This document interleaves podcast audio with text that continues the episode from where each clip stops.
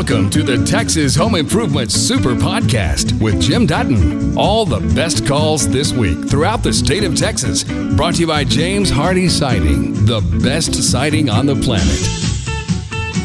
Carla, welcome to WBAP. Hello, how are you today? Oh, I'm doing just fine. How are you? I'm great. So I'm driving, so I hope my reception doesn't, you know, kind of eke out on us. But I heard you talking about radiant barriers earlier, and I am in. I'm about midway into building a new home in Grandview. Um, I have the best builder out there, so that's that's a wonderful, very comforting thing. Um, and he used a, a spray foam insulation, and I just wondered what you had to say about that. Did he encapsulate the whole house, or just do the walls, or just the attic? Where did he use it? He did the exterior walls and the attic. Okay. I, I will tell you that is not the way I like doing spray foam insulation, and and, and here's why. When you do that, you have totally sealed that house up, and by doing so, there's no air exchange with the outside air, other than the AC system, which will have an outside vent to draw air, fresh air in. That will have an, an electric flapper on it that opens and closes according to when it needs the fresh air. So if that flapper starts uh, malfunctioning, which does happen, uh, you now can get what's called sick home syndrome, where the humidity levels go too high, it starts sweating in the house, and you start growing mold and mildews and things like that. So you're going to want to watch on that very closely. Um, I recommend foam insulation on walls all the time, but I like to leave the attic with regular insulation uh, because that way the house can still breathe. And quite frankly, you can get an R you know 38 out of regular insulation just like you can with foam insulation but typically in an attic you have all the space to do it and it's a lot less expensive than going with the foam insulation so it serves two purposes it saves money and it keeps the house breathable and and so that's the reason I like going that way would that keep me from buying a house absolutely not I would I would buy one that's fully encapsulated, just the same as I would any other house. I just would know I've got to keep an eye on that AC system to make sure that that flapper stays working properly. So is that flapper something that is? I mean, I can visually see it. I can like walk up and look at a place, and there it is. No, no, it's it, it's it's one of those things that you're going to have to keep, you know, it's recommended that you have your AC system serviced twice a year. Right. And you want to make sure when they're servicing it that they're checking, making sure that's working. If you okay. start having any issues inside the house, call the AC guy right away and have that flapper checked. And, and that's really what it comes down to. Okay, so the thing to look for, the the signals would be a high humidity in the house yeah, the humidity levels would start going up a little bit. Uh, you'd start seeing uh, almost like the house is sweating. You'll you'll okay. start seeing mold and mildew, especially in corners uh, and windows and stuff like that. So, okay. now I'm going to take okay. you one step beyond though.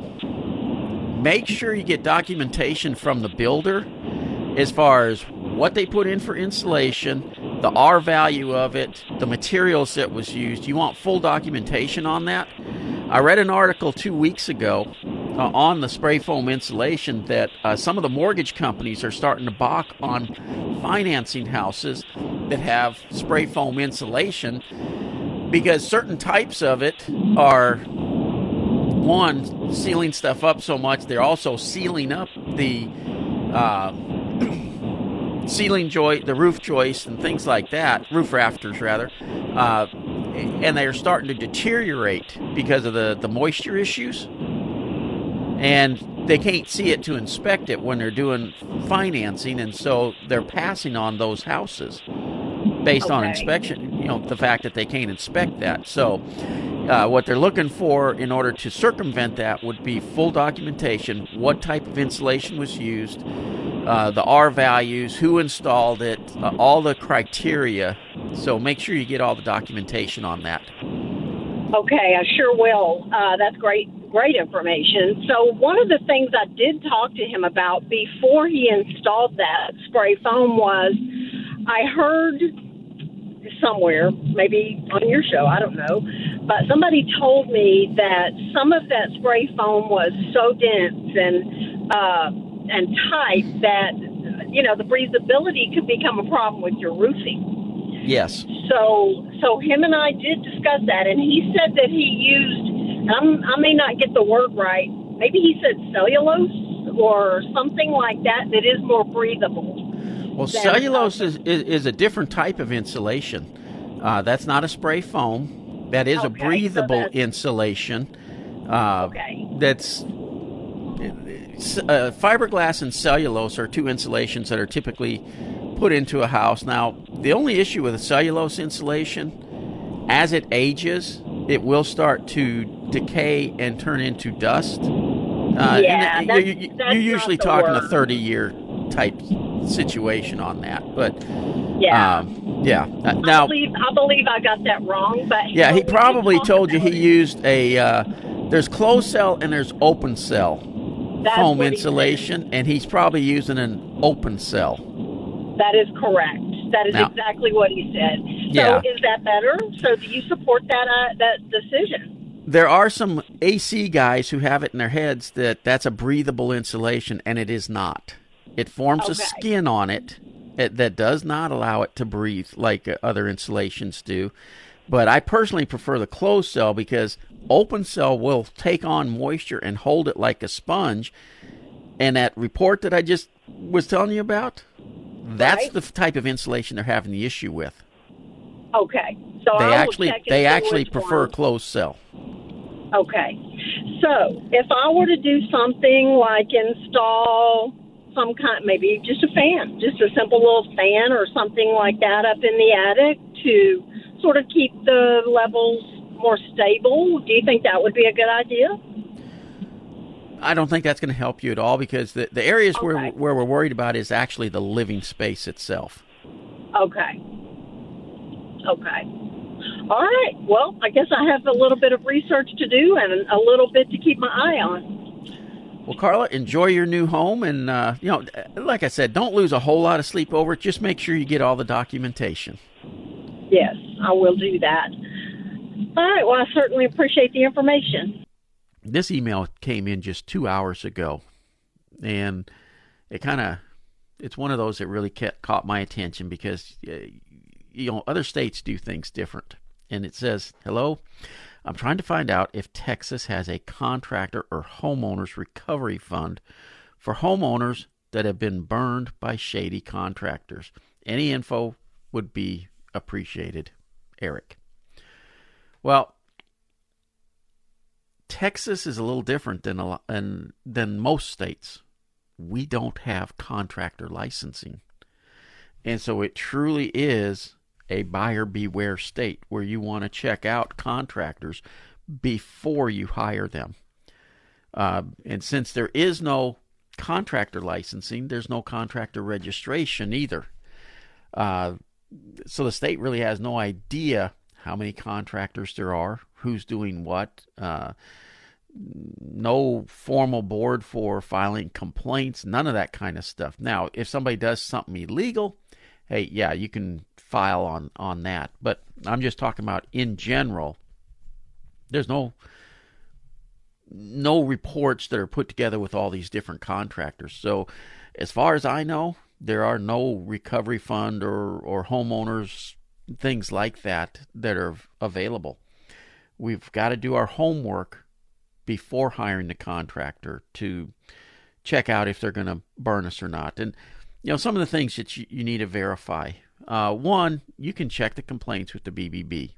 Now, get, I, a lot of people don't realize this, but the BBB is an uh, an entity of its own. It is not government related. They basically charge contractors to be members, and so contractors, or I should say anybody who doesn't pay to be part of the BBB, doesn't really get the same treatment. I'm not saying they get bad treatment. I'm just saying it's not quite the same. But check with the BBB, see if there's unanswered complaints, because hey, anybody can answer a complaint, and that's really all it takes to keep in good standing. Second thing, make sure they have general liability insurance.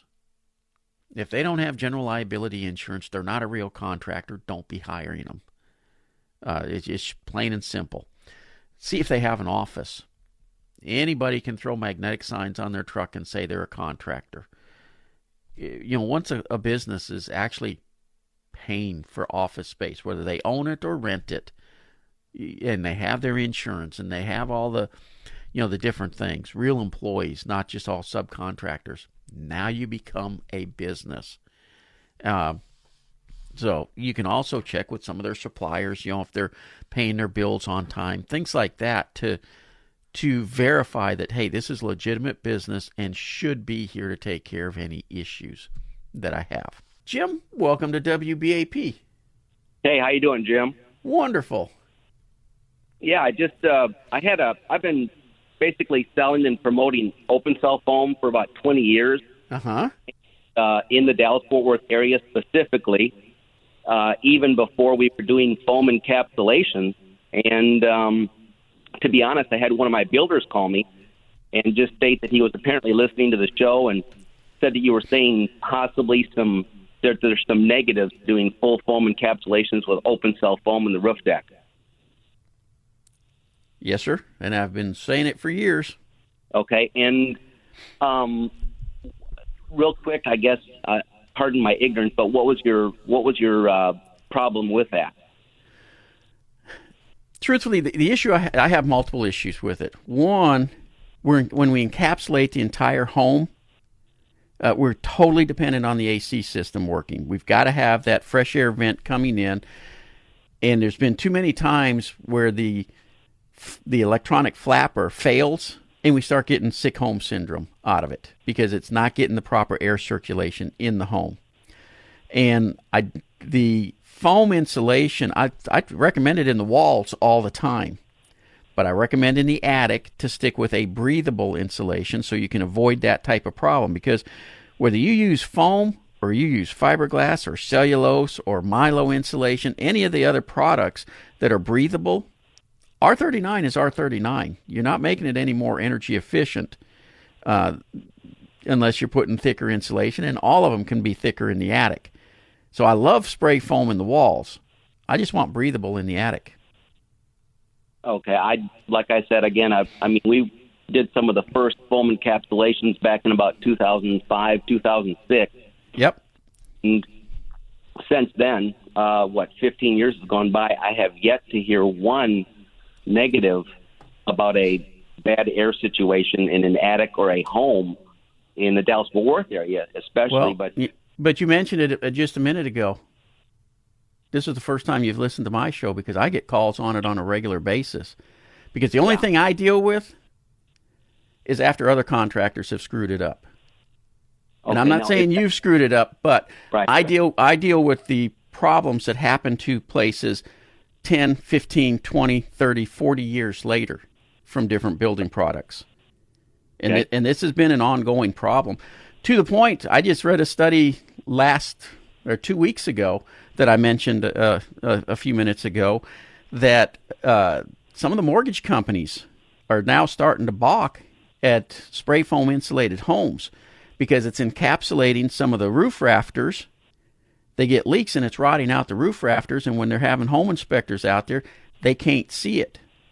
But the water's not coming through, so it's not showing up, and the mortgage companies are ending up with these homes that have major structural issues to them. So there are some issues that are they're coming up with it, and so some of the mortgage companies, the reason they're starting to reject some of these homes is uh, they need proper documentation as far as what foam was used, what the R value was, what the materials were, uh, who did it, because it's an unregulated industry and they're starting to have issues where people are using materials that aren't approved for what they're doing with them. They just say spray foam is spray foam, and you and I both know that's not the case. There's a lot of different materials that can be used. Okay, I like I said, I just kind of calling off of one of my builders, and oh I sure, heard of an issue Yep. Uh, it seems like as long as you're using 96% units, which are obviously fairly new, uh, just a few years old, but they're introducing fresh air from the outside, from usually a back porch, um, and they're you know so you got fresh air introduced in the house. They're doing dehumidification. Uh, open cell foam to me has always been far better in a roof deck than closed cell foam. And I'd heard that you'd mentioned that closed cell foam. I prefer the closed cell. And why would that be? Because the open cell takes on moisture that the closed cell won't take on. But the closed cell foam would actually lock in water between the roof deck and the closed cell foam because it's a closed cell. Right, but the what the open cell does so it takes on that moisture like a sponge and holds it against all the wood on a long term basis. Neither one of them, in my opinion, is great in the attic. Uh, you know, for when you have a choice to use something else, but uh, that's just uh, there's plus and minuses in in both of them. And Jim, I probably should clarify one quick note for you. I own a spray foam rig, and I also own an air conditioning company. Uh, two separate entities, but yeah, so I am up to to snuff on these different uh, products and and how to use them. Well, yeah, well, that definitely is not my issue. I, I just sure. because there's been thousands of homes in Dallas Fort Worth, you know, encapsulated, uh, a lot of which are high end, well, usually ultra high custom homes, and there's some mid mid range, you know, track builders that are using foam encapsulations that I just would have thought that if there was an issue, my goodness, IEC or or NM would have jumped on board and said, "Hey guys, we got to take a closer look at foam." Unless I have not heard of a rent issue, it seems like I'm hearing more positive news than I am negative news. Um, and I mean, I've, I'm just coming from, I'm in you know hundreds of homes practically a year and have been promoting this, and I sure don't want to be promoting sure a way to insulate a home. I mean, I'm kind of actually more concerned for customers if this is an issue. I don't understand why more people haven't noted a problem or, or why Texas A&M hasn't said no, you cannot foam encapsulate. I, I'm floored that you are uh, portraying negative uh, connotations to spray foam when I've I've I've been. Well, I, I will tell you, I just did a project uh, with spray foam up in uh, College Station, and they were extremely critical on which material had to be used, simply because they are getting issues with some of the materials uh, not performing the way they're supposed to. And so, yeah, it, it, it is starting to hit. I mean, understand, you, you know, you, you hit the nail on the head when you started it that uh, you've been doing this for 20 years, and that's about how long the spray foam's been being used for these things. And it has, it is the, like I said at the beginning, 10, 20, 30 year old products that I have to deal with in the aftermarket where I, my realm is. And, it is starting to hit the realm. It's it is something that's going to become more and more of a problem uh, as time's going on. And I hate to do this to you, but I have hit. I've actually gone way past my break time. I'm going to take a quick break, Jim. If you want to talk some more, I, I would put you on hold and be more than happy to talk with you some more about it here. But I do got to take a quick break. Uh, Jim and Granbury, we were just uh, talking about some uh, foam encapsulation. Jim, are you still there? Uh, yeah, that's great. I really appreciate uh, appreciate you holding on. You bet. And and I'll be honest with you, I've, only got about a minute left before we got to do news, traffic, and weather. But uh, go ahead. Yeah, well, I guess the question I had then is, if I am out there promoting spray foam, um, my question becomes: Is there a encapsulation system with the right proper mechanicals? Is there a proper foam on the market that I can promote? Again, I don't have issues with the foam itself. I, what I have more issues with is to, the total encapsulation because I recommend foam for walls and stuff all the time. Uh, I just don't like a total encapsulation because R38 is R38 regardless of what material you're using. The fiberglass, the cellulose, the mylo insulations, those are all breathable materials where you're not becoming totally dependent on that AC system uh, fresh air ventilation system working properly 100% of the time. So it, it, it's uh, it's really not the material that's as big an issue as it is. I think we get into the process where we got a good thing. Too much of a good thing is not necessarily a better thing. Uh, if that makes sense to you, and that that's that's where my point of view comes from on it. Alrighty. Well, I just uh, I'm I, I'm going to have to say I'm going to keep pushing foam. Uh, it's Oh, yeah. been working well for years. like I said, I'm I'm not I'm not at all advocating to do away with foam. I just Yeah. curb it back a little bit. Is- In in some of the uh, stuff that they hype it about is is where I'm coming from. Just a reminder it's a huge help if you subscribe to, rate, and review the podcast. It helps people find us. All right, so David in Garland says, I have a 55 year old home, some cracks above a few doors, and I have two doors on the inside of the home that stick during different seasons. I also have two cracks in the mortar that start at the bottom corner of the window and stair step down about eight brick and out about 10 bricks. I hear you talk about soaker hoses around slab foundations, but do you put them around pier and beam foundations? The only slab I have is the garage section of the home, and the two sides are covered by cement with the driveway and deck around the pool. The ground under the house is lower than the ground around the outside of the house. I have always been afraid of putting in a soaker hose because water will end up under the house. Am I wrong in my thinking, or should a soaker hose be put in around my and beam? Thank you for your answering, and I love your show. Well, David, you actually can use soaker hoses around a and beam house. The thing you want to watch is, especially since your ground under the house is lower than the ground around it, don't overwater. Keep in mind, you're putting that soaker hose 12 to 18 inches away from the foundation. Uh, and the, the whole purpose is to give it enough moisture that it soaks deep down into the soils. Uh, you're not trying to saturate anything, you're just trying to get it moist.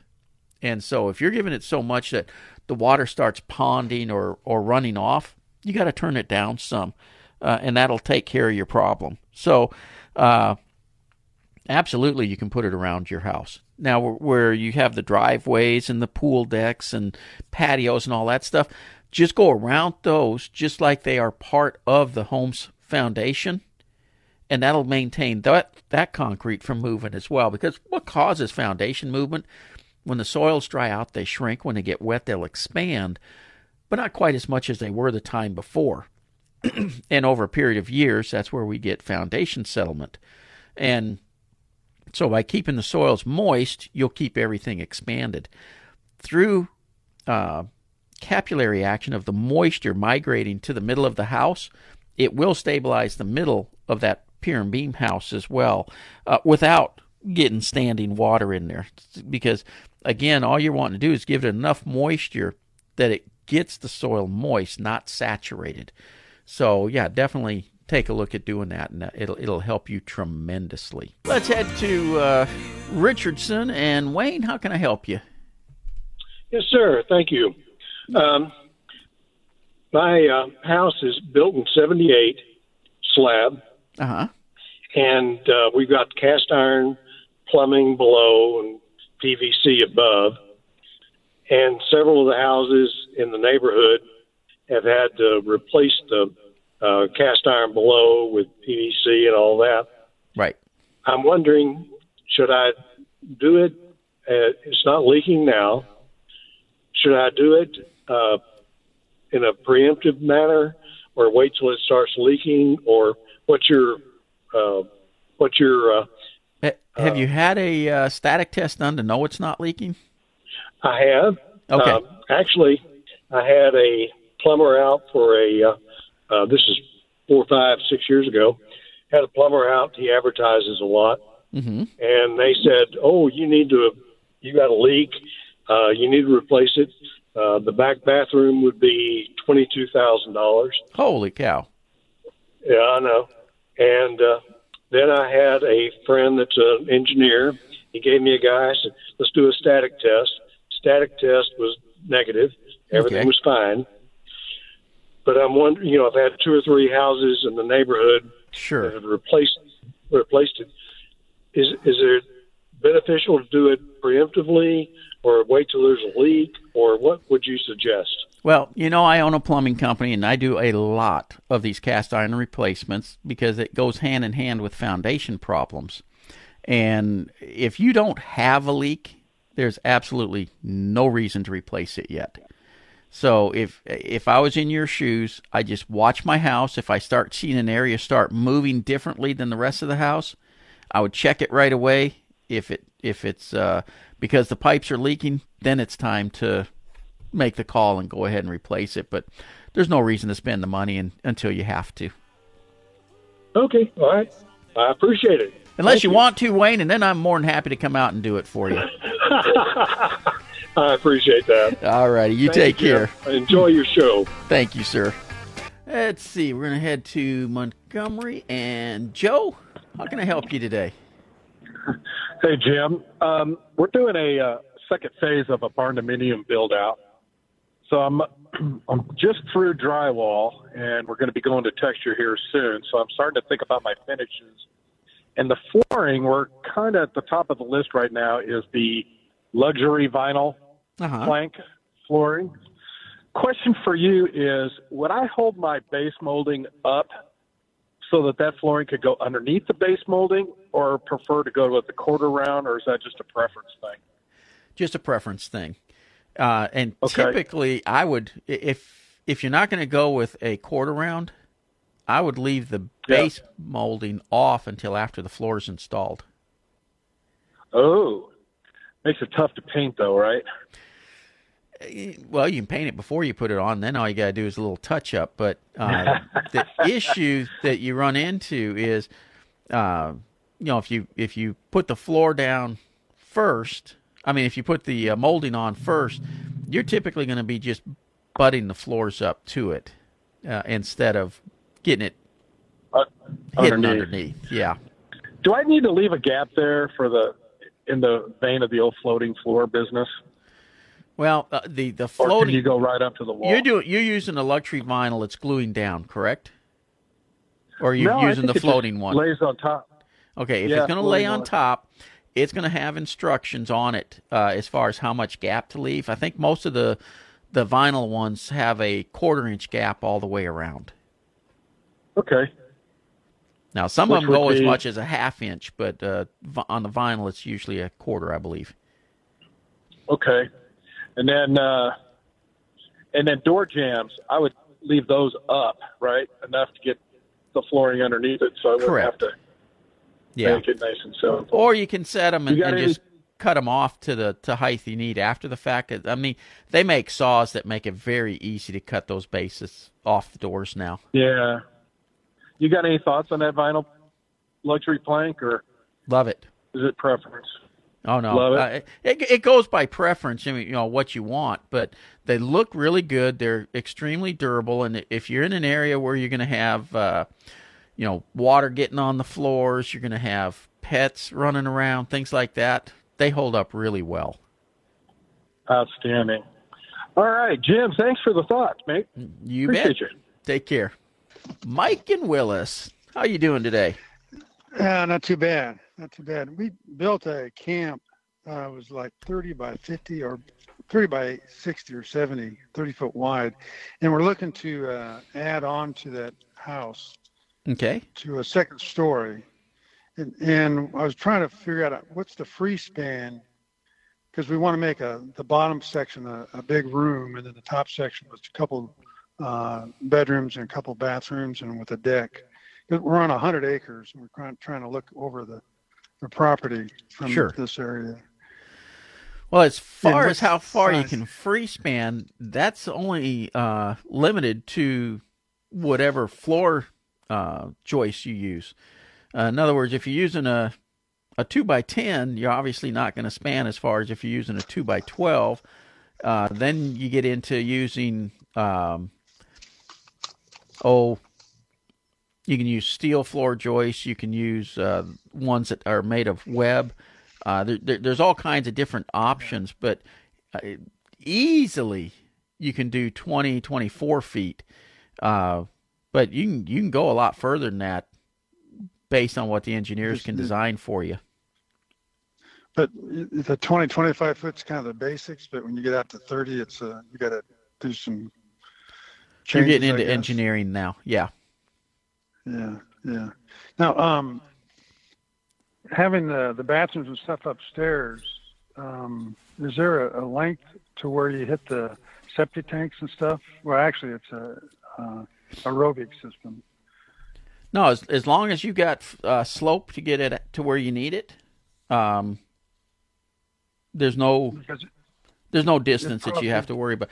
The thing you have to worry about when you're uh, with your lines is just uh, the depth. You know, your tank may have to be deeper out in the yard in order to get the slope all the way out there. Yeah, it'll probably be well from the second story down to where the tank is at. It's probably close to 100 feet, maybe. Well, that's that. Yeah, uh, it's the ground depth under the ground that you got to worry about, though. Yeah. Not not yeah, the height the so much. Yeah. Yeah. And and I know I got to like take a break, but real quick, I was okay. just going to tell you, a two by twelve will typically span twenty foot seven inches, uh, if it's twelve inches on center. Uh, if you go to 16 inch on center, it's 17 foot 10. So that kind of just gives you a, a, basic. Beyond that, then you're getting into the custom stuff. I'm going to put you on hold for just a second. So if you got more questions, because I do have to take this break. All right, we were talking with uh, Mike and Willis, and Mike, are you there still? Yeah, I'm still here. All righty. Well, I had some other questions. You know, okay, if I design something where I'll bring that 30 foot wall into a closet or something to to to make it a 20 foot span, um, how far the length of it? How far can I go out? Um, you got 30 foot wide by 30 or 40 foot long, or do I have to? Is there a limit there? No, there would be no limit in, in the other direction. Okay. Is there any types of um, spans where, you know, you said it had 12 inch centers on the 12 by 12 for a 20 foot span? Yeah, 2 by 12, uh, 12 inch on center would get you 20 foot 7 inches. Yeah. So, any trick designed to bring that 20 foot wall in where you have maybe an archway, a couple, two or three archways or something to to bring that wall in, you know, to bring the 10 foot wall from, in from the 30 foot. Or am I well, explaining it right? Yeah, I, I, see what you're trying to do. Um, yeah, at that point, it's no longer a 30 foot span. It's now, if you make that a support wall, whether it's an arched wall or anything else, uh, that's your distance because you can actually have a uh, joint in the wood there, even on top of that wall. So, okay. yeah, so you can easily go well beyond doing it that way. Okay.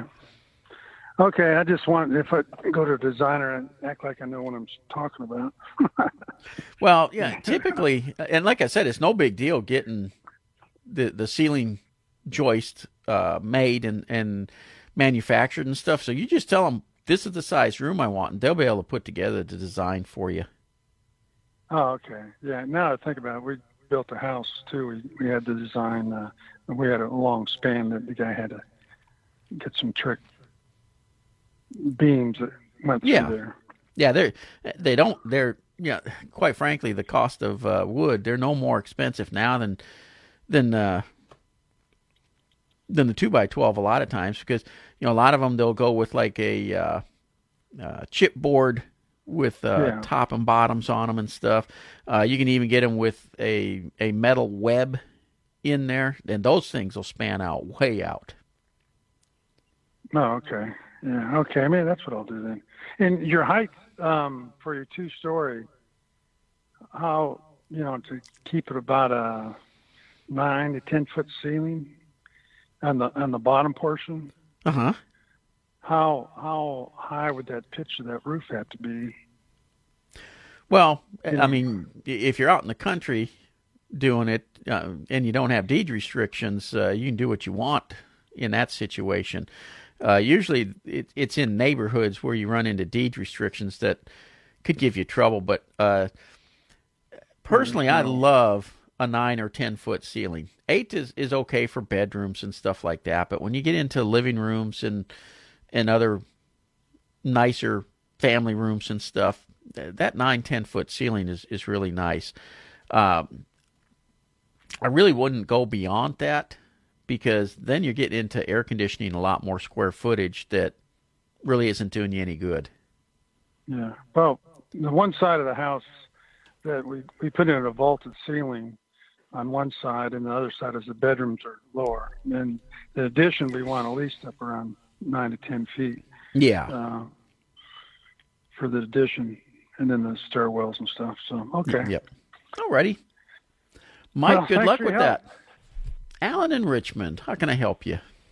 Hey, Jim, I got a light fixture in my kitchen that's not working now. Um, it's on a uh, double switch, I guess you could call it. The, the left side uh, still works for the other lights in the kitchen, and there's one single light that hangs down from the ceiling in the kitchen over the table. Okay. Uh, just stopped working. Um, so, what's the best way to track down uh, if it's or uh, what what the problem might be? Okay, so you got multiple lights on the same circuit. Some are working, some aren't. Yes. My guess is it's going to be in the box where the light fixture that's not working is hooked up. Now, what what kind of light fixtures are are in there? It- Is it It's one of those cheap builder grade, uh, hang down from the ceiling over the dining room table lights. okay?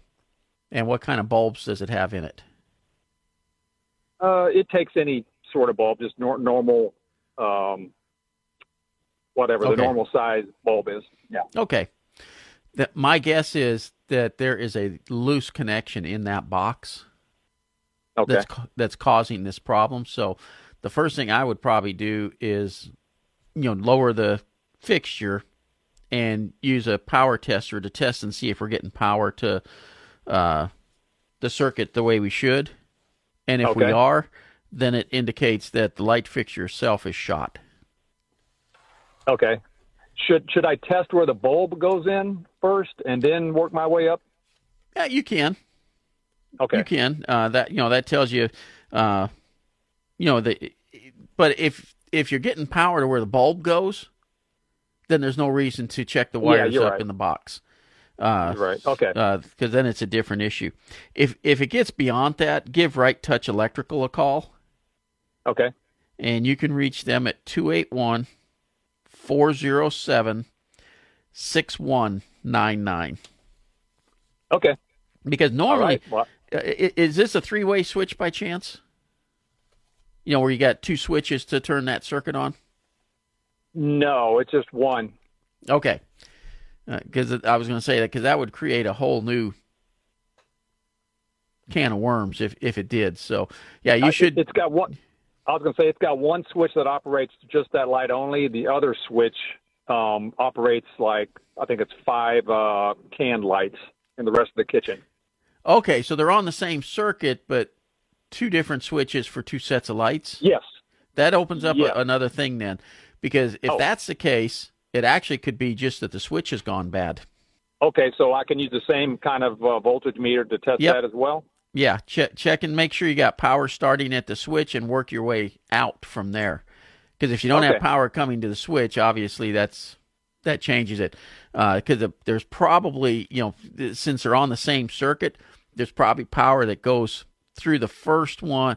Uh, you know the one that has multiple lights on it through that switch over to the switch that may be giving you a problem.